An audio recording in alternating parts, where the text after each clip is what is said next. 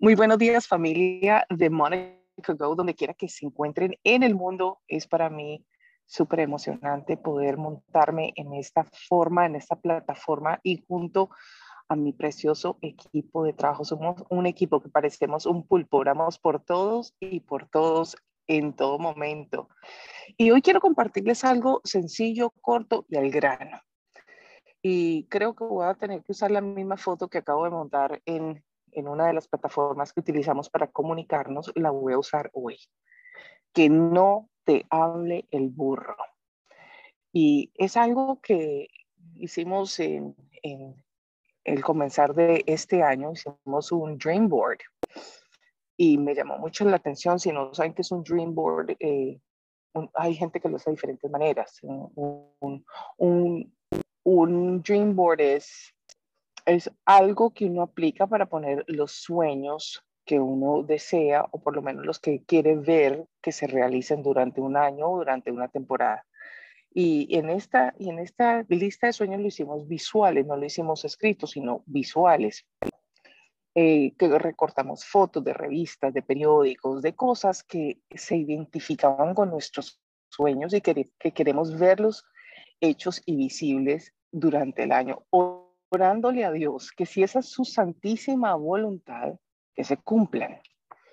Y entre una de las cosas que, que me llamó la atención revisando mi, mi, mi página de sueños o mi, mi cartelera de sueños que lo tengo frente a mí, lo primero que hablo, abro mis ojos y, y, veo esa cartelera de sueños con las fotos y los sueños y las cosas que le pido al Señor, me encontré una foto, una foto que recorté eh, el año pasado y dice que no te hable el burro. Y a veces nuestra vida es como eso, como que a veces somos tan cabecidos. ¿Usted no ha escuchado ese, ese, esa, esa cuestión que dicen que es que está tan terco como un burro, es cabeciduro como un burro y a veces, y no es que le quiera faltar el respeto, pero a veces yo he actuado como un burro porque no he querido escuchar lo que Dios me tiene que decir. Cuando Dios dijo su última palabra, lo dijo muy en serio, o por lo menos las últimas palabras para poder entrenar a la gente que iba a hacer la obra después de él. Gente de su mayor confianza, gente que también le, le hizo mal o que le cayó mal o aún que le traicionó como lo hizo nuestro, nuestro Judas. Le manejaba la plata y fuera de eso lo traicionó una intensidad total. Pero él lo que quería definitivamente era que pudieran ver todos estos hechos y que pudieran hacer de acuerdo a lo que el Señor estaba diciendo, a lo que Él estaba diciendo. Él es de todas maneras el maestro de maestros, ¿cierto? En el libro de Timoteo, segundo de Timoteo, verso 4, versículo dice, que prediquéis la palabra era un dicho, una cuestión, era una ordenanza, nos la dice a todos, algunos queremos hacerlo o algunos actuamos como si nada se nos estuviera diciendo. Que predique la palabra de Dios, que estés a tiempo y fuera de tiempo, redarguye, reprende, exhorta con toda paciencia y doctrina. Es muy fácil esta palabra. Es que hablemos a tiempo y a destiempo. Es que hablemos y redargullamos, que reprendamos, que exhortemos, pero ante todo tener paciencia. Esa se necesita a veces muchísima con las personas. ¿Y cuánta paciencia Dios ha tenido conmigo y contigo?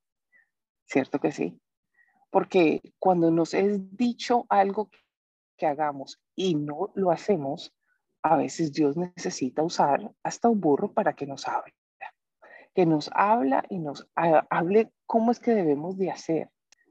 A veces vemos la oportunidad de poder compartir y dar de lo que Dios nos está diciendo que demos y no lo hacemos. Necesitamos estar sensibles a la oportunidad, a la oportunidad que Dios nos da en el día a día. Porque si no miras muy lejos, ahí tienes la oportunidad porque alguien está buscando que hables, que hables de Dios, que le des una sonrisa, que le des un abrazo. Él mismo dijo, dijo algo muy específico. Ve por los caminos y ve por los vallados y fuérzalos a entrar para que llene mi casa. Eso está en Lucas 14, 23. ¿Cómo es que Dios está diciendo? Fuérzalos, o sea, empújalos, haz lo que tengas que hacer para que esa persona entre a mi casa, a la casa de Dios, al, al, al refugio eterno que cada uno de nosotros, sin saberlo, es lo que más necesitamos.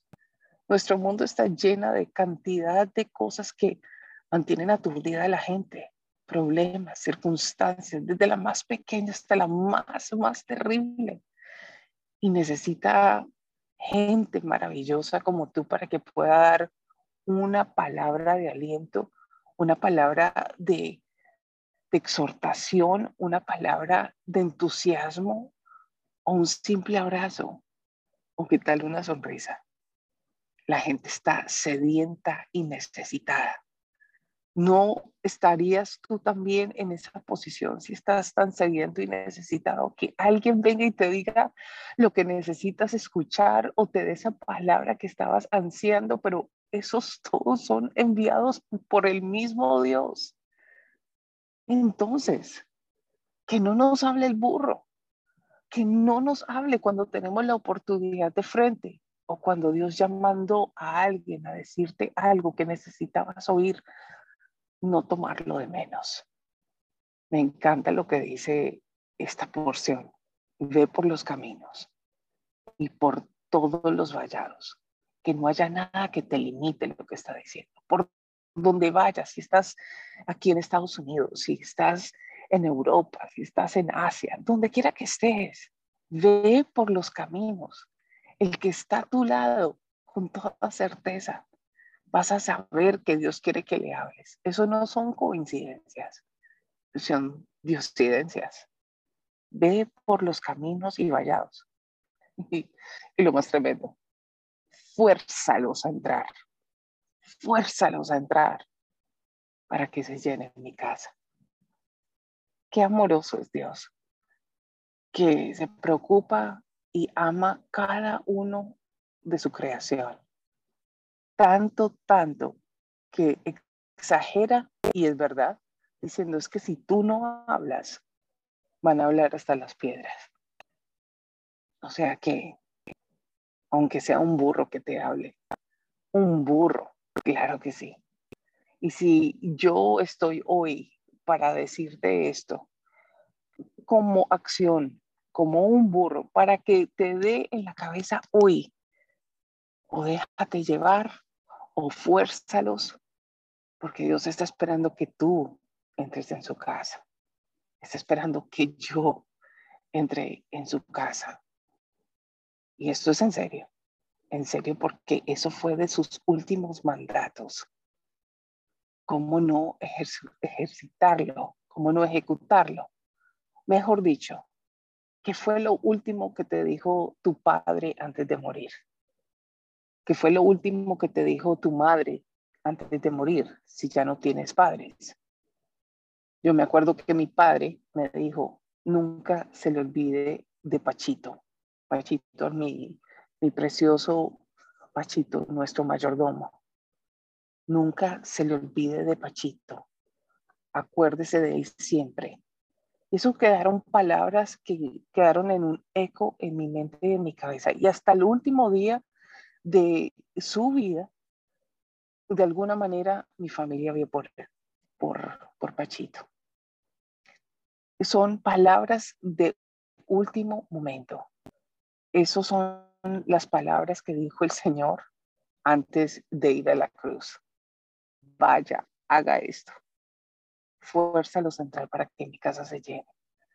Nunca se te olviden las últimas palabras o de los últimos mandatos, porque los que ya pasaron por este mundo ya pasaron, pero tú que tienes la oportunidad, vamos a hacer lo que Dios nos está diciendo, porque la casa del Señor se tiene que llenar.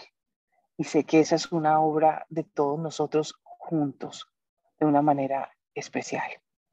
sea que familia, vamos a darle go a nuestra vida y estemos bien atentos a la gente que tenemos a nuestro alrededor para que no te abra el burro. Y bueno, vamos a darle go, porque Dios ya dio el go por cada uno de nosotros. Bendiciones.